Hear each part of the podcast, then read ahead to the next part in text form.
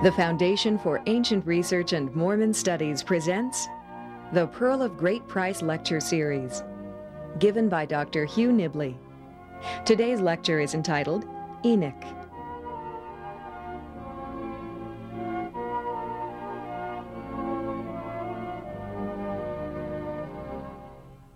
We're on Book of Enoch, and we have to go like crazy. Uh,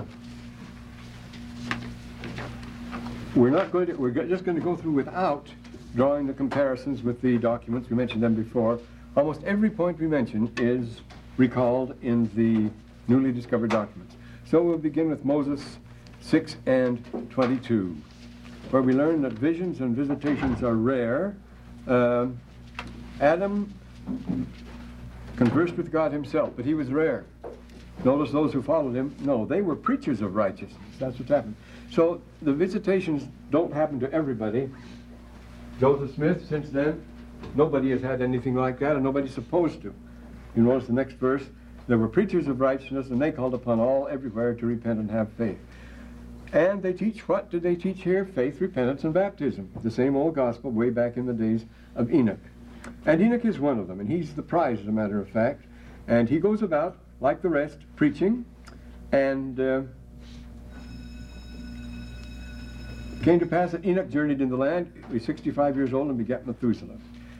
And uh, he journeyed in the land among the people, and while he was journeying, he received his call. He's going to have a special call. He is going to be the number one missionary. He heard the voice from heaven saying, "Tell these people to repent. My fierce anger is kindling against them." Now, this is a typical prophetic calling, too, isn't it? It, it reads like any of the major or minor prophets. "I am angry with this people. My fierce anger is kindled against them. Their hearts have waxed hard. Their ears are dull of hearing. Their eyes cannot see afar off." The theme is apocalyptic in all of these. You realize up until the nineteen thirties, the word eschatology isn't even found in the dictionary. They didn't believe there was any eschatology in the Bible. Then up until nineteen sixty, they didn't realize, they denied that there was any apocalyptic writing at all in the Bible. Amazing. Then suddenly they discovered the whole thing is apocalyptic. Now, all our scriptures here are apocalyptic. That means they're revealed, but they're brought forth by times of pressure and crisis. And they always come on the eve of great destructions. That's why they're given to us. Read the first section of the Doctrine and Covenants. Hearken, you people of the earth, and so forth. Therefore, you people fear and tremble. That's the theme of the seventh verse there, the first chapter. Therefore, fear and tremble, O ye people. This is the message, because these things always come when they're badly needed, when the world has been going the wrong way for a long time and it's time to set things right again. But it's always accompanied by violent upheavals of nature and world upheavals, political, international, and everything else. We're going to get a lot of that here. We see it in the days of Adam. We, now we see it in the days of Enoch. And this gets quite, quite lively. You notice here the fierce anger is kindled. The um, what we have here is, I'm going to see here, From, from twenty-seven following, I just noted some things here and I'm able to do it more rapidly. And uh, the difference is that people are following their system. He says they're not following the system I gave them. I gave them a plan. I gave them instructions. They pay no attention to it. They think they knew no better, and they're doing it their way. Now, this is the constant theme in all this Enoch literature we put on the board the last time. That's where they. That's one of the great crimes. The the classic theme that comes in here, it usually comes a little later, but uh, is the Watchers. You see, when they had this crash program that begins here with the um, Satan had great dominion and so forth, and they, uh, the gospel began to be preached, holy angels sent forth from the presence of God and by his own voice and the gift of the Holy Ghost and his prophets. This crash program, they sent down angels to preach and put the people right. Now, this is a tradition that you'll find spread everywhere, including in non-Jewish sources, at a very early time. These were the ro- the Watchers, the Egregoroi. They came over, came down to observe and then go back and report as to how things were going. They came down to instruct the human race and put them back on the plan of the gospel again. But many of them, two hundred of them, according to tradition, uh, fell away, were tempted by the daughters of men, joined with them, and sinned terribly. And these were the terrible Watchers. They knew too much, and they ma- that made them very dangerous. And they're responsible for a lot of trouble here, are the Watchers. You're going to run into them all, all the time. We're told that they came down on the top of Mount Hermon, Mount Hermon, the highest mountain in, in Palestine, and uh, that's the uh, Mount Hermon, which means the mountain of the oath. two hundred of them came down there and took their oaths and covenants and, and uh, And what they did, they gave away the rights of the temple, but they perverted them. The whole thing is, is a rite of perversion. They had all the same things, but they perverted them and claimed that they were being holy, that they had the priesthood, that they had the covenants, and this was their great crime, of course, that they perverted the real thing. Fortunately, we're told they didn't have enough knowledge. Their knowledge was limited, so they weren't able to destroy everything. They knew not the mind of God, as we're told in this book. So this, uh, their system was not the system I gave Adam. Notice the, uh, this is typical. I mean, you'll find this in many verses in this, this old Enoch stuff we mentioned. This twenty-eighth verse here. They have sought their own counsels in the dark. In their own abominations they have devised murder. They have not kept the commandments which I gave to their father Adam. See, Adam gave it, remember? Cain said, don't, he did all this. He kept it secret so that Adam wouldn't find out that he was copying and corrupting the whole thing. So here it comes out again. They did not keep the commandments I gave Adam, but they put their own version, their own counsel, and divide their own abominations and murders. Wherefore they have forsworn themselves, they have the oaths and so forth, and by the oaths in five twenty-nine, read about the oaths they made to each other and so forth. Satan, swear me by the oath and tell it thou shalt die and so forth. By their oaths they have forsworn themselves, they were false oaths. They have brought upon themselves death, and a hell have I prepared for them if they repent not. And this is a decree which has gone out of my own mouth. And Enoch is called to go out and announce this gloomy message, and he doesn't want to. He's scared stiff. He says, I am uh, slow of speech, I am but a lad, and all the people hate me. Not a very good candidate for the mission field, you see.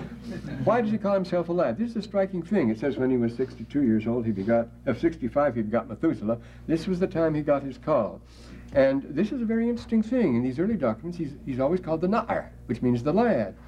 And this got... It, the doctors of the Jews speculated uh, way back in the early time in the, in, in the Mishnah. And uh, was it because he was younger uh, than the people he went to preach to, or in terms of age of his time? After all, if he begot Methuselah, who's supposed, supposed to live nine hundred sixty-three years, uh, then he was indeed a lad at the age of sixty-five. But various explanations, but nobody knows why. The interesting thing is that Joseph Smith has caught it here. It has only emerged not long ago that the stock name that was given to Enoch anciently, his mystery name, was the lad, the Na'ar. Why, we don't know. That's not in the Bible. You won't find it there or any normal Jewish writings as far as that goes. So there is the lad here. And what's he going to do? Filling his mouth. The Lord will say, well, I'll, I'll give you exactly what you're supposed to say. Filling his mouth, that is the common theme too. He actually puts the statement in his mouth. See, we have some striking parallels here, which we're not going into. and... Uh, Enoch is to place the two ways before the people, of course, in the thirty-third verse here. Uh, I've commanded thee, no man shall pierce thee. No, you won't be. He thought that he wouldn't last very long, and he wouldn't if the Lord didn't protect him. Open thy mouth, and it shall be filled, and I will give utterance. I will do as seemeth me good. I will be in charge, and I will take over the whole thing. Just trust me, and do what you're told. Say unto this people, choose ye this day whom you will serve. He... Uh, places the two ways before them, and he does this again. Remember, we have two ways. This is the doctrine of the early church and so forth. We don't find much. After the third century, you don't have the doctrine. The two ways are the, the two ways, the ways of dark and light, the way of righteousness and wickedness, namely our party versus your party. That's all it is. If you belong to a particular faction, then you're in the way of light. If you belong to the other one, then you're in the way of darkness. Well, of course, that isn't the way it is at all.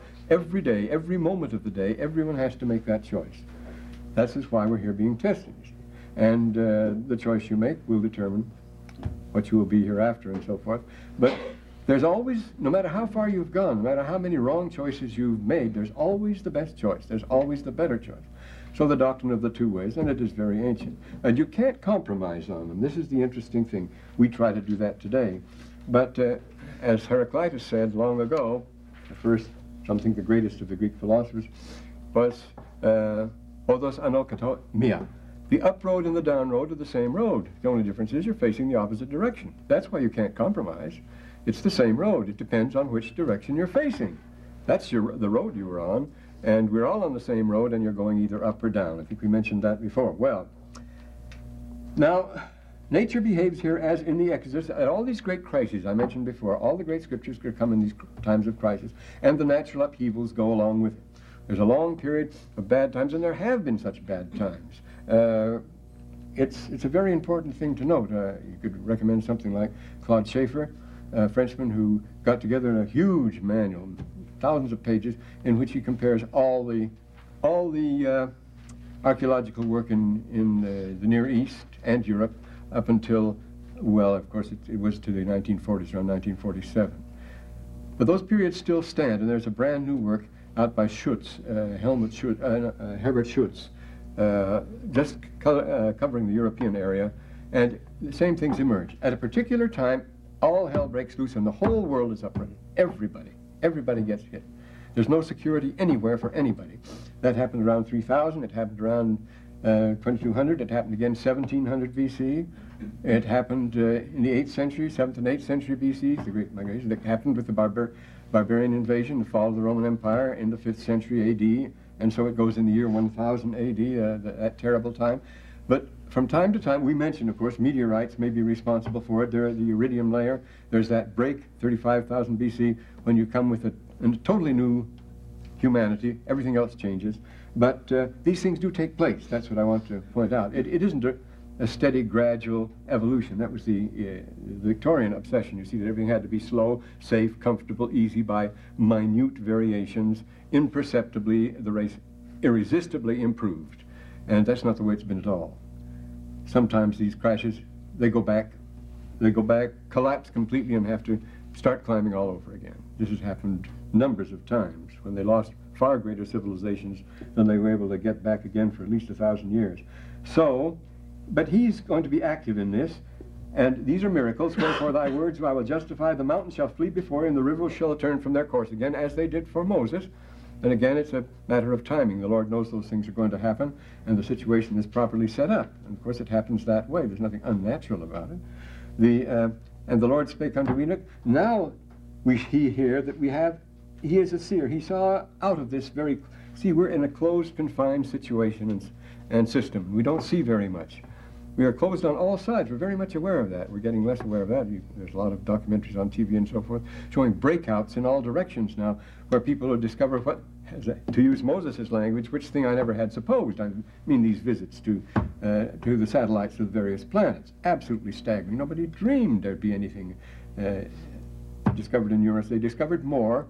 That one unmanned spacecraft uh, on the same day that the The, the, of the tragic blow-up of the Challenger, on the same day, it discovered more information than all the other twenty-five man, manned space flights put together had ever discovered. What do they do? They just fly around the Earth, that's all.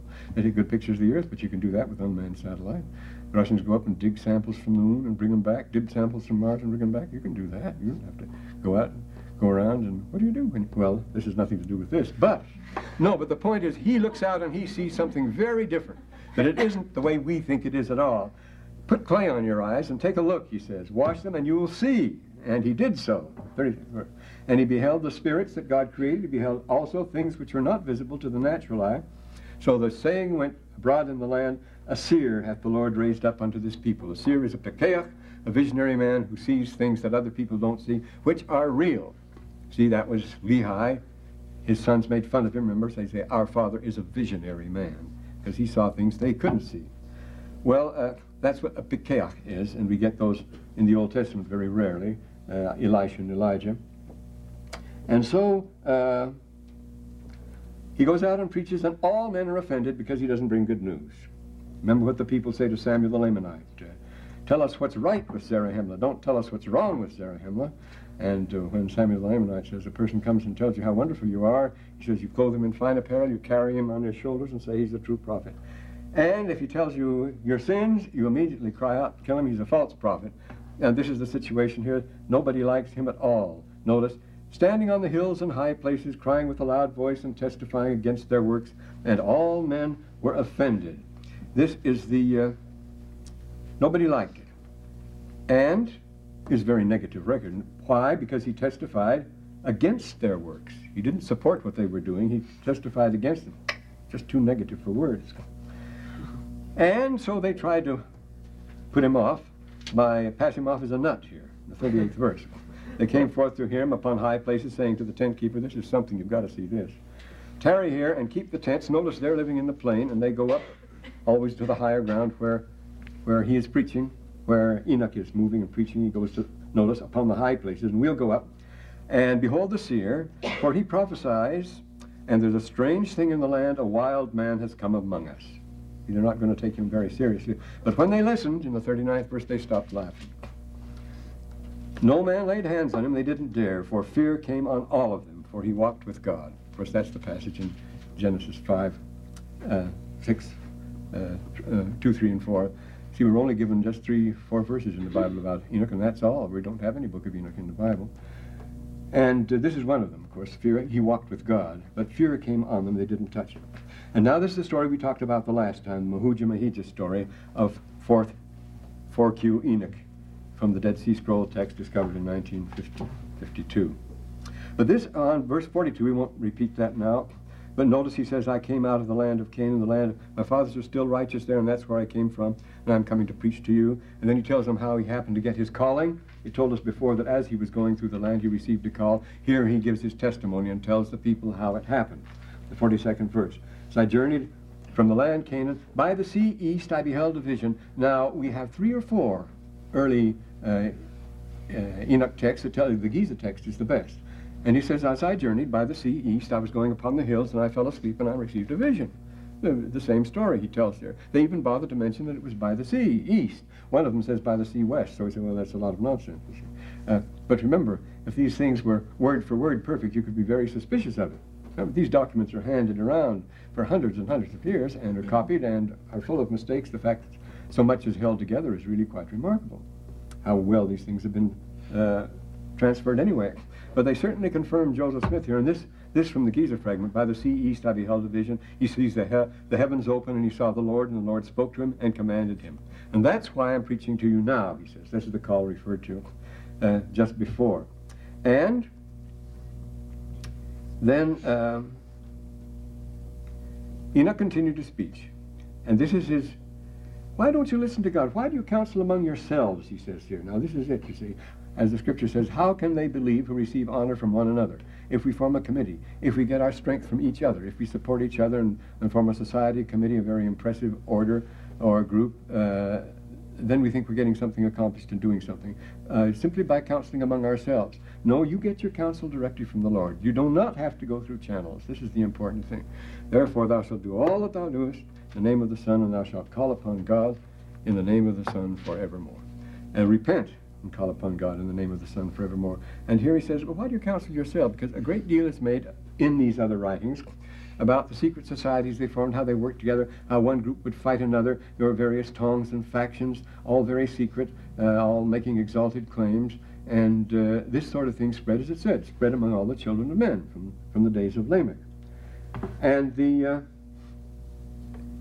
then he says here, past generations have disappeared, it's true, but you are still responsible for the message because we have that book. Notice the forty-fifth verse. We cannot deny, for first of all we know even Adam, and a book of remembrance was written. Remember the book that is open, fifth Genesis, first chapter, first verse of fifth Genesis there. A book of remembrance you have written among us, and not, not written by the finger of God, but according to the pattern given by the finger of God. God taught men how to write.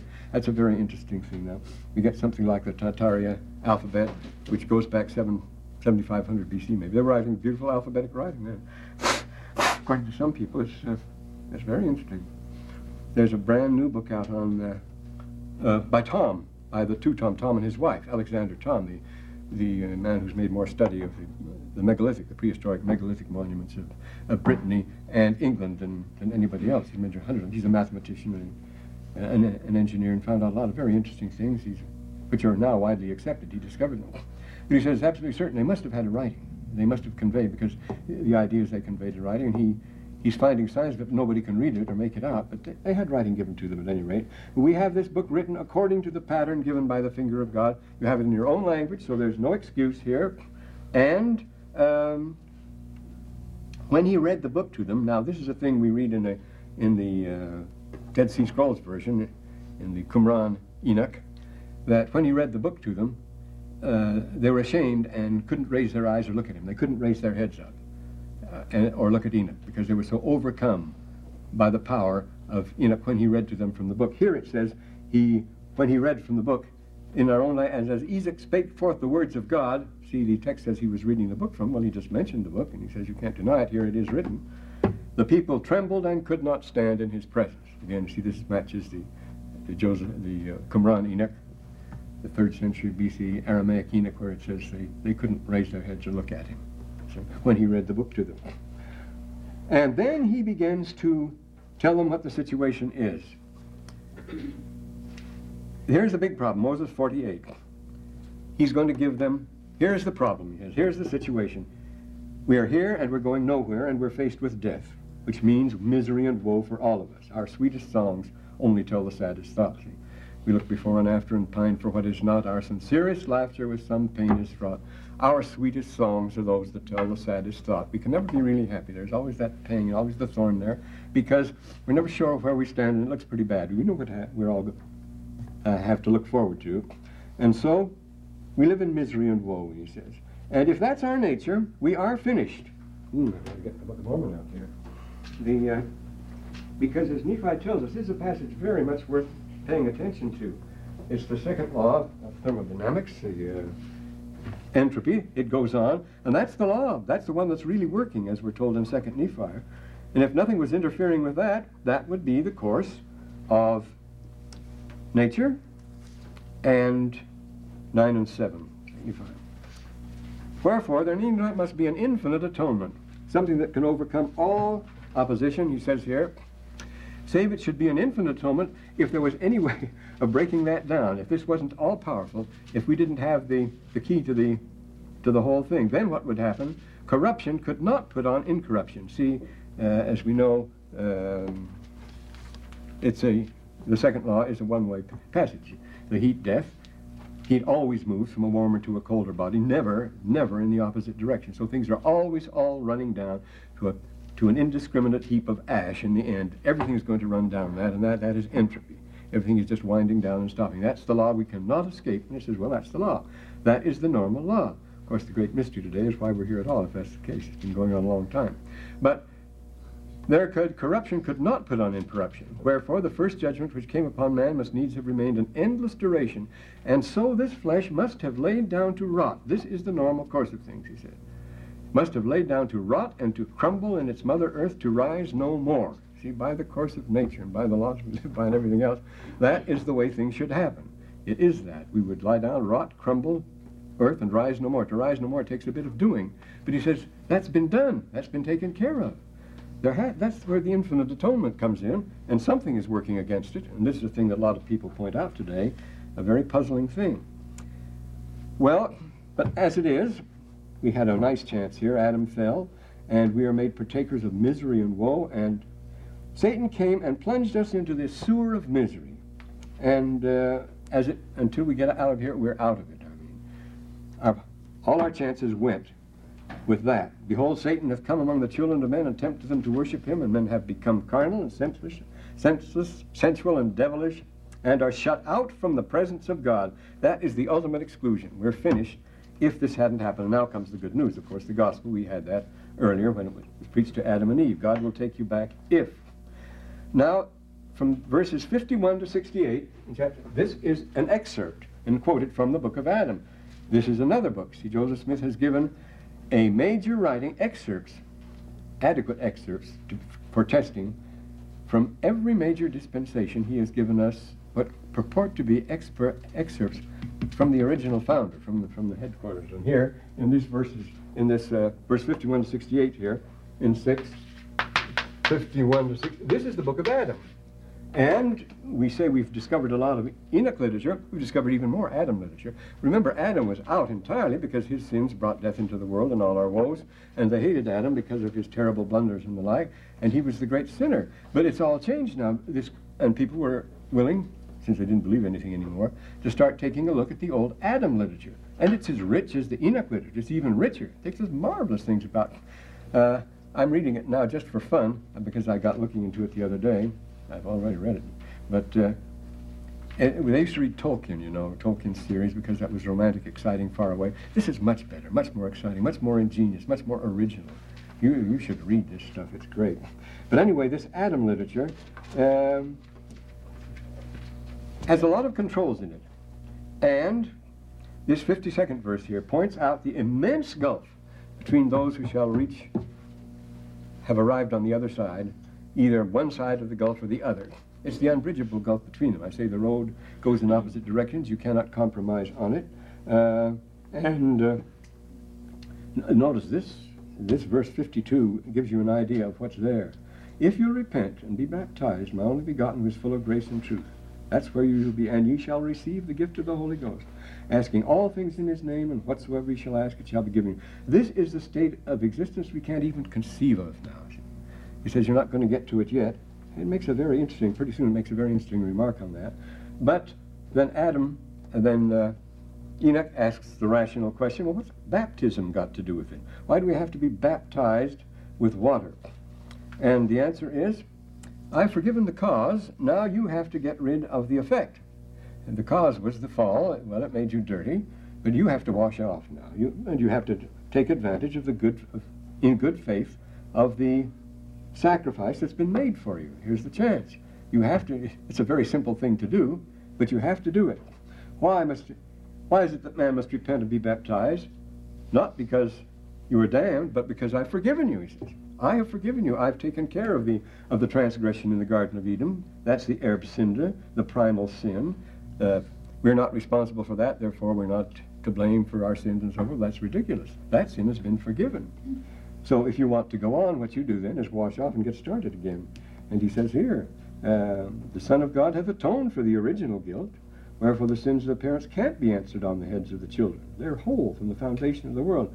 But when they grow up, sin conceiveth in their hearts. None of us avoid it, and so, as a result, the baptism is a very important thing here. And uh, until you repent, you are continuing in sin. See, you, you're not out of it, and if you don't repent, obviously you haven't repented, you haven't changed, so you're still sinning.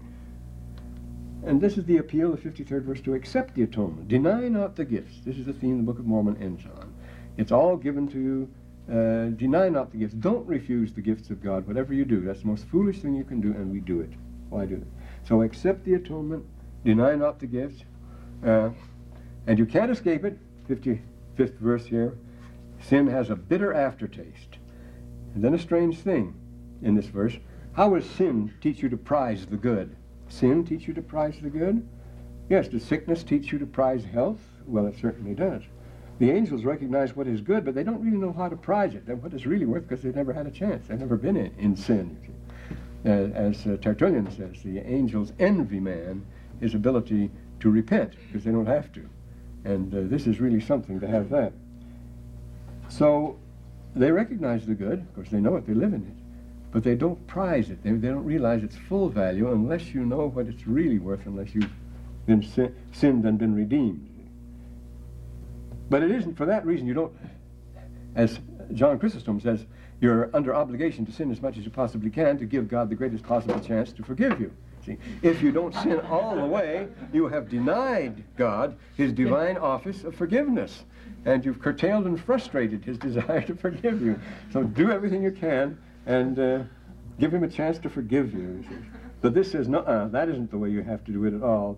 Uh, It's not necessary to plumb the depths. Notice the fifty-sixth verse. It is given unto them to know good for evil on sight. You know that. And as the Book of Mormon tells us, Second Nephi, perfect, with a perfect knowledge. You know what's good and bad. You have that reaction. Remember, I will place enmity between thee and the servant. That gut reaction when something is wrong. You know what it is. You can't excuse yourself. Therefore, men are without excuse. He says they know with a perfect knowledge as night from day. And all of them do. You don't have to be a member of the church or anything else to know that. And again the gap in the fifty-seventh verse. All men must repent, for no unclean thing can dwell therein. Well, there you are, you see. An unclean thing is out, is completely out. Remember, one defect, the slightest defect in a structure that's to last for an infinite length of time will destroy it. It can be, no matter how trifling it is, if it is to go out land for, uh, last for thousands of millions of years, that defect, will it will be the fatal defect. So you have to be completely cleaned up if you're going back to the presence of Father. There can't be any... any sin or defilement in you. No unclean thing can stand in his presence. Well, you can understand that. That would, in the process of time, that would foul up everything, because it's all infectious. Because notice, this is the separation. He says, none of that. No unclean thing can dwell there or dwell in his presence. For in the language of Adam, man of holiness is his name, the name of the only begotten Son, Jesus Christ, who shall come in the meridian of time. He is holy. No unclean thing and possibly another. This, this is the gap again. Now, what advantage do we have in this then? Teach these things to your children. Then the fifty-ninth verse, there's a very interesting statement there. The advantage in this world, what do you enjoy in this world in that case? Because we are all, until as long as we're here, the way is open to repentance, and we need to repent. Nobody is safe, uh, even on the other side. Uh, remember, he putteth no trust in his holy ones. His angels he chargeth with folly, as you read in, in Job. And here, in this world, notice at the bottom of verse fifty-nine here, that ye might be sanctified from all sin and enjoy the words of eternal life in this word. You don't have eternal life here, but you enjoy the words of eternal life. There's no end to my works or my words. And the words put you into the picture. They give us great satisfaction. That's the assurance. That's what we have to work on. The words of eternal life, and hereafter, notice, and eternal life itself in the world to come, even immortal glory. You'll get that when you get there, but you're not going to get it here, so don't expect it. But we do have the words of eternal life here. They've been given to us.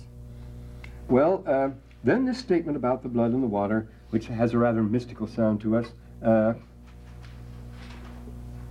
the water is an easy act of obedience. We mentioned that before.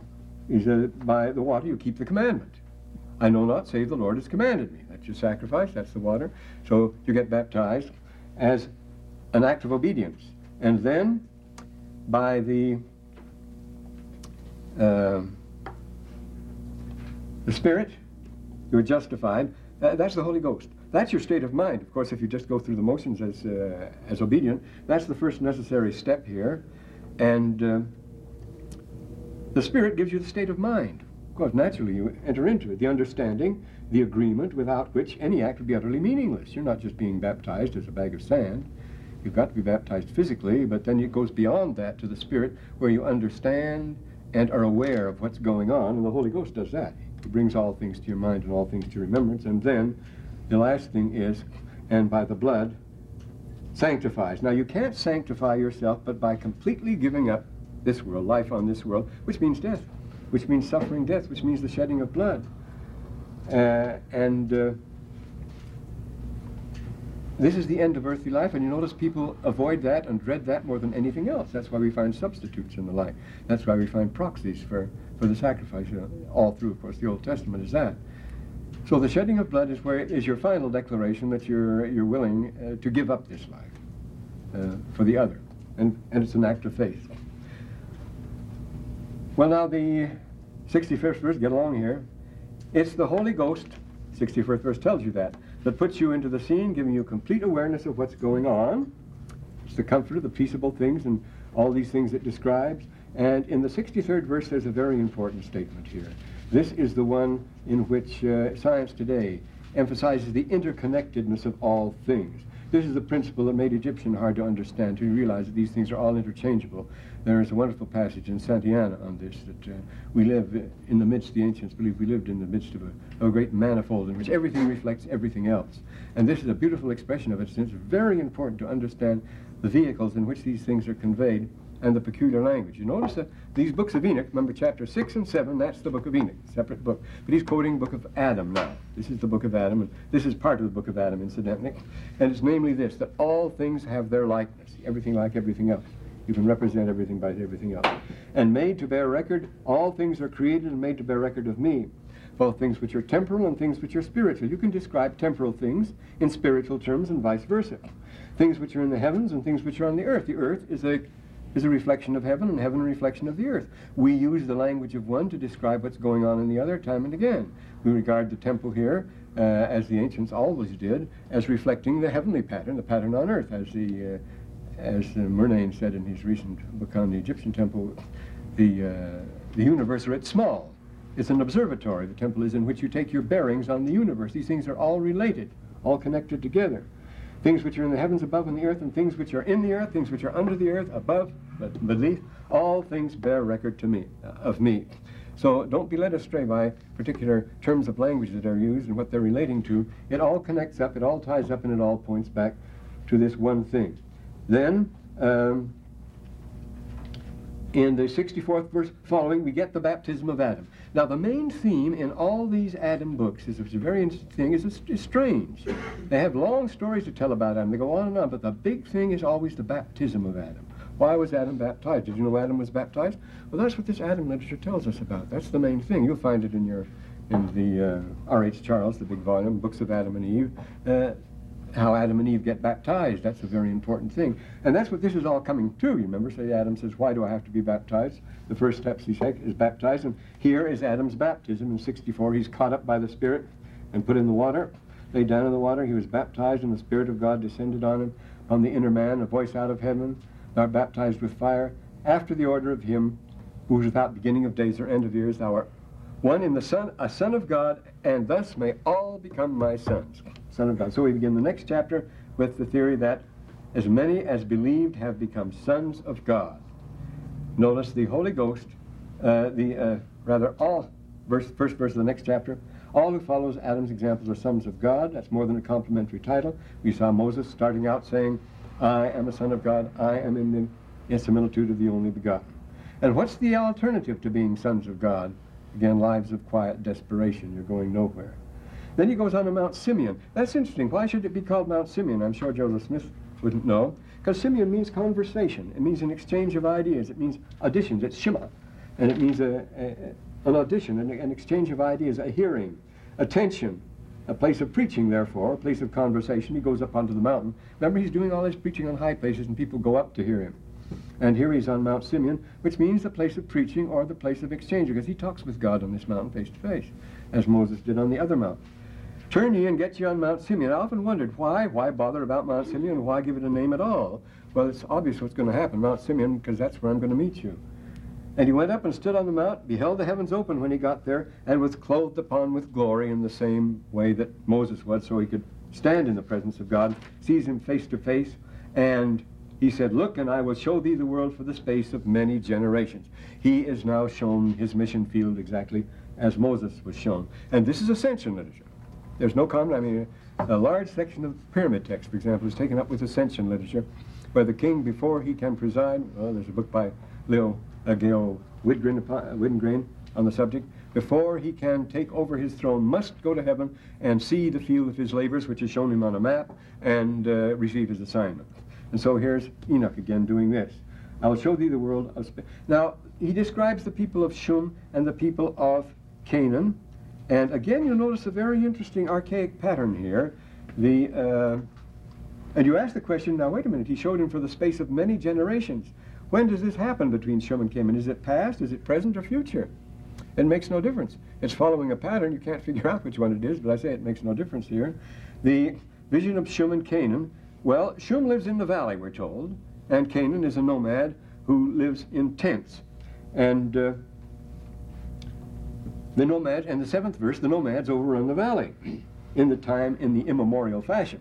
That's the basis of geopolitik, Haushofer's geopolitik, uh, which was taken from Halford Mackinder's geopolitics. The basis of geopolitics is the heartland, where the nomads periodically, see, they live on a marginal marginal subsistence, the grass, and in the bad years, they have to migrate, and they go off in all the directions to the to the peripheral civilizations. All the civilizations are peripheral. The Chinese, the Hindu, the Egyptian, the European, and so forth. They're all on the outside, this great shield, this central shield, which is the uh, the heartland, which uh, Halford Mackinder, the Scottish geographer, called the heartland. And from that heartland come the periodic invasions that overrun and destroy the civilizations on the outside. Well, that's a long story. That's a whole course there, you see.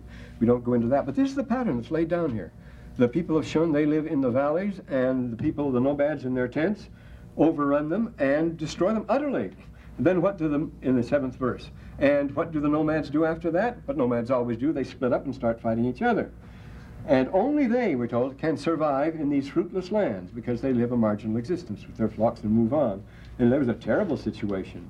Uh, much heat, barrenness in the land forever. There was a blackness upon the children of Canaan, that they were despised among all people. That's interesting, again, another feature. Oh, yeah, uh, Aswad and Abyad. Uh, the Arabs divide all people into the, all uh, societies in, into the Beit al-Sha'ar uh, and uh, to the Beit al-Asr, uh, to the Beit al-Hajar. You live in, in houses of stone or the houses of hair. That's goat's hair, the goat's hair tent. The two members of the human race living in the uh, Baita Shakar, that's the houses of goats here, uh, and the Baita of, uh, of the stone of uh, Hummer. And uh, You're either Aswad or Abyad. If you live out in nature, as the Indians do and so forth, then you get a swarthy, dark complexion, which they call black, just black. Then you're the black people. If you live in the houses and in the city on a delicate diet and keep out of the sun most of the time, then you're Abyad, then you're white. So they're divided into white. And this is the same pattern you find in the Book of Mormon. When they, when they take up the, when the Nephites take up the Lamanite way of life and vice versa, they change their general complexion and their, their culture and all the rest. Well, this is a, an interesting insight it gives into the early beginnings. So I say there's a lot of recent new books that come out on this very thing, the one I just mentioned. Uh, that one by Schutz is very good. It goes back to, begins with the Willendorf figurine, thirty thousand B C. But this is the pattern. This is the pattern you find all through there. And then he sees the seven lands of Enoch's mission, which very interestingly have names very much like the names of Hopi villages, if you won't go into that either. Uh, there's a story there anyway. And then Enoch starts establishing the church among them. He starts baptizing them and organizing them. They begin to follow him. He calls upon them, and they follow him, and he becomes their leader in the thirteenth verse. He led the people of God. They were attacked by their enemies who couldn't stand them. They came again to battle against them, not the other way around. He spake the word of the Lord, and notice the terrible times we're in. The earth trembled, the mountains fled even according to his commands. The rivers of water were turned out of their course. And that's mentioned in a number of the ancient sources, the rivers of the water being turned out of their courses.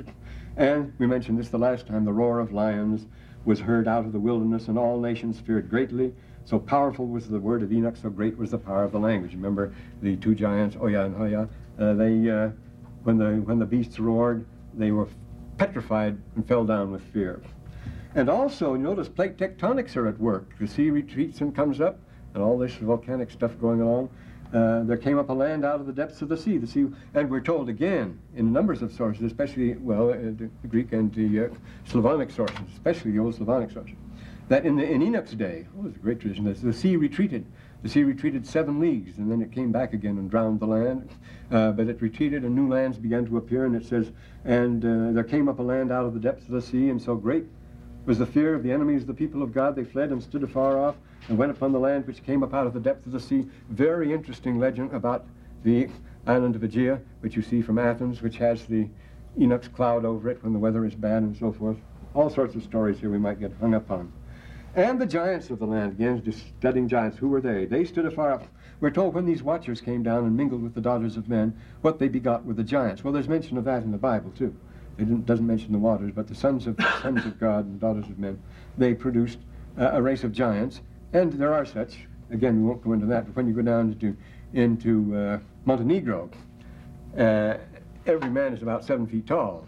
Uh, Kresimir Joseph looked small down there, practically. That's where he went to to uh, vote, to, to draft basketball players, because they're, they're all enormous people. And then you cross the border into Greece, and I walked down the street feeling very, very pleased with myself because I'm taller almost than anybody on the street. Now, between those, you see these people, we'd call them uh, giants. Or when uh, Porus, Alexander the Great fought a duel with Porus, the only way, the only way he could get at him was to get underneath his armor and, and uh, punch him in the tummy.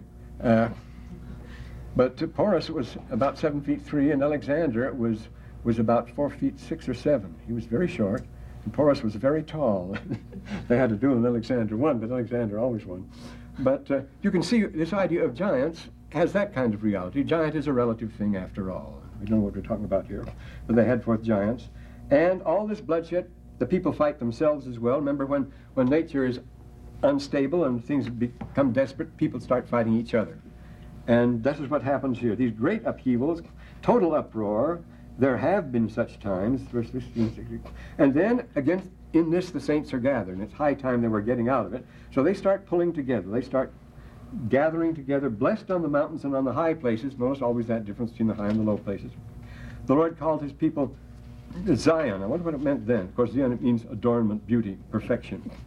Because they were of one heart and one mind and dwelt in righteousness, and there was no poor among them. I've had students tell me that this, this absolutely proved that only the well-to-do were admitted to, Zion, uh, to uh, Enoch's city of Zion, because there were no poor among them. Of course, if you were poor, they wouldn't let you in. Fair enough. Uh, that's how we can rationalize, as, as Saint Uh, Augustine says, oh, human interest, oh, money. Um, what a powerful argumentrix, argumentrix you are, he says. What powerful argumentrix. That's a person given great skill at argument. Nobody can, can out-argue money, he says. Well, uh, Then a long passage of time. No, these things take time. After, when they talk about these long ages and so forth, we get all disturbed about millions of years when the geologists talk about it. Some Latter-day Saints do. But we're not disturbed at all when we t- speak of people living eight hundred, nine hundred years and having children in their seven hundreds and eight hundreds and things like that. Uh, what's it talking about? These things, there's a there's a good rational explanation for these things. And as a matter of fact, the ages in the uh, in this literature are all quite different. They don't, even the Septuagint, which is the oldest and best of the Hebrew text, gives quite different chronologies for Genesis and from what we get in the Masoretic text, the Hebrew text. Which one do you follow? Doesn't make much difference. Uh, say chronology's never worried me. Uh, well, Satan takes over the earth now. Oh boy, we got to move. It's Abraham. Uh, and this is today. Uh, notice the twenty-fourth verse here. This is a marvelous passage where he used the chain. He looks, looks up, and the power of Satan was upon all the face of the earth. And Satan held this great chain, and it veiled the whole earth in darkness. This, this passage actually occurs in some of the other texts too. And he looked up and laughed, and his angels rejoiced. And uh, one passage says, and while he laughed, God wept. And of course, later on, very soon, well, God weeps very soon here. At the twenty-eighth verse, we just skip a verse. Notice in verse twenty-six, Satan laughs, and in verse twenty-eight, God weeps. And those are brought together in, in one verse. It's a very striking thing. And uh, so this is like uh, like one thirty-five, where it says, the time is not now, but is near at hand, when peace shall be taken away from the earth, and the devil have control of his own dominion. We're living in that kind of a time now. But they start this shuttle service going. The angels descend, and they preach, and they give a chance to everyone to hear the gospel and clear out while there's still time. And uh, the Holy Ghost, they preached, the Holy Ghost fell on many, and they were caught up by the powers of heaven into Zion. Now something, so that what is lost is only the residue of the people, as we're told in verse twenty-two. Nobody gets drowned in the flood who didn't deserve to be drowned. Uh, that isn't because only Noah was righteous, but because all the rest had, had made, a, made a break for it. Notice the twenty-eighth verse. Uh, and when it came to pass, God of heaven looked on the residue of the people, then he wept. And then how is it that the heavens can weep? Now, there's a brand new book out by Peter Kuhn called Gottes Trauer und Klage in den rabbinischen Überlieferungen. God's weeping and, and sorrowing in the rabbinical tradition, because uh, there was very little of it, actually. And uh, the idea that God weeps is uh, in, in the Book of Enoch, in the old book, in, in the Jewish Book of Enoch, where uh, it's in the, uh, where God weeps, and Enoch asks him, why are you weeping? This is here. And he says, if you don't want to let me weep, I will go where you can't see me, and then I'll weep all I want, but it's none of your business why I'm weeping. Uh, if I choose to weep, he says, if I choose to weep, I will weep, but uh, who are you to ask, and uh, I'll go where I want. The point is that God is weeping, and Enoch just can't understand it. He's completely nonplussed. It has to do with the destruction of the temple, incidentally, in the Hebrew literature. When the temple was destroyed, God wept, and, and then it was that Enoch asked him. They brought Enoch into the picture because Enoch was the one who asked God why he wept, and that's what we has it here. And I can't comprehend. You, after you've cre- created millions of earths like this, what does this matter to you? Particles, millions of earths like this couldn't begin the number of thy creations. Thy curtains are stretched out still, another thing. Why do you worry about this? Or it says, because they're all connected. And then, this marvelous passage here, thou hast taken Zion to thine own bosom, they're safe now, from all thy creations, and that's very interesting. Zion is brought out of all creations. Uh, they all have their problems. They all have Zion. The whole system is pervasive everywhere. From all eternity to all eternity, and naught but peace, justice, and truth is the habitation of thy throne. Very interesting passage, that one. And mercy shall go before thy face and have no end. How is it thou canst weep? And then the Lord explains why he has very good reason for weeping here. And he says, I gave them the three things they needed. In the day I created him, I gave him knowledge, so that he wouldn't be stupid. He would know what the situation was. I gave him his agency, so he could choose to do anything he wanted. He could choose if he wanted. But of course, you can have knowledge and agency and still do the wrong thing, because you don't have the wisdom, you don't have the understanding, you don't know everything. He gave them knowledge of good and evil. So I gave him commandments. I gave him specific orders as to what he should do. In one of the texts, he says, I keep referring to these on the board, which aren't on the board. He says, I said, this thing you should do, the, the old Slavonic text. I told him, this you should do and this you should not do. He says, but they are without, just like this, they are out of affection, they hate their own blood, son against father, father against son, and all against all. The whole human race is in complete uproar. And then the mingling of fire and water that goes with the flood is interesting. Notice the language that's used here, all along here. Uh, the fire of mine indignation is kindled. Well, fire and kindling are fire words, aren't they? And in my hot displeasure, there's another one, I will send the floods upon them. My fierce anger is kindled against them. And we're often told that the, that the fire and the water came together. Remember, the heavens, the sulfurous descent and so forth. It could have been a giant meteorite or something like that. They all came together, and every, everything broke loose at once. And it was a tremendous thing. Well, uh, then, well, Noah shall get comfort. Uh, and, of course, Enoch is completely overcome. He says, I will refuse to be comforted. Then the Lord shows him the plan of salvation. In the other text, it, they make more of the fact that Uh, a prison have I prepared for them. They're to be saved until the time of the judgment when they'll be judged, and then they'll be given a second chance. And then they'll be given, hear the gospel, and be given a chance to repent. The preaching of the spirits in prison, which, as Peter tells us, remember, were disobedient at the time of Noah. These very ones, that's what the temple workers for, to take care of these people who rejected the gospel and were destroyed. So the patterns, they all fit into each other very nicely. Joseph Smith calling more of his shots here. Look at the end, he says, and be glad. And the end will be a sanctified and eternal state. But when and how will it be, says Enoch, and then the days of wickedness and vengeance. Three times he says, these are days of wickedness and vengeance. Then he says, what will happen after that? Then he sees the world going bad again, and his heart is broken. He says, oh, Lord, will you come again? Yes, he says, I'll come again in the days of wickedness and vengeance. And then he sees the Messiah come, and the Son of Man lifted up on the cross, and it's worse. All the creations of God mourned, the same thing all over again. And uh, the chains of darkness are there, and they're kept in judgment till the great day. And Enoch wept again. This is for the time of Christ, and said, when will you come again? Enoch beheld the Son of Man ascend up unto the prophet. And then this passage, thou hast given me a right to thy throne, in the fifty-ninth verse. This is the one thing that, professor, that, uh, that really knocked uh, Professor Black over. He said, this is it. This is the one thing he thought he had discovered, that God gave Enoch a right to his throne, and here it is. When he saw this here, it really staggered him.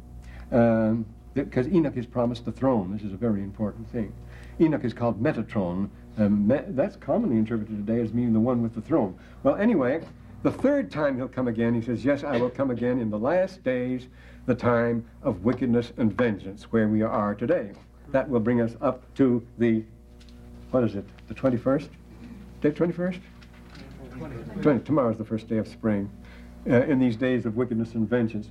We have to get on to uh, Abraham now, so we have to skip the marvelous story about Methuselah, who took honor to himself and brought calamity on the world. Again, this is a story which is only mentioned, and these things, the stories about Methuselah, the sons of God and the daughters of men here, and Noah continuing Enoch's work, and Methuselah's boast, there is a great literature backing this up, but this goes way back. This isn't in this, this isn't in this uh, apocalyptic stuff here. This goes back to the earliest Babylonian and Egyptian literature, especially the Babylonian. The story of Gilgamesh and Humbaba tells the very story that we have here of Enoch and, uh, well, I say the Lamech. The Lamech scroll was discovered telling the same thing. See, Lamech was the father, well, too much, I'm sorry, we can't tell you. But we'll start with Abraham the next time.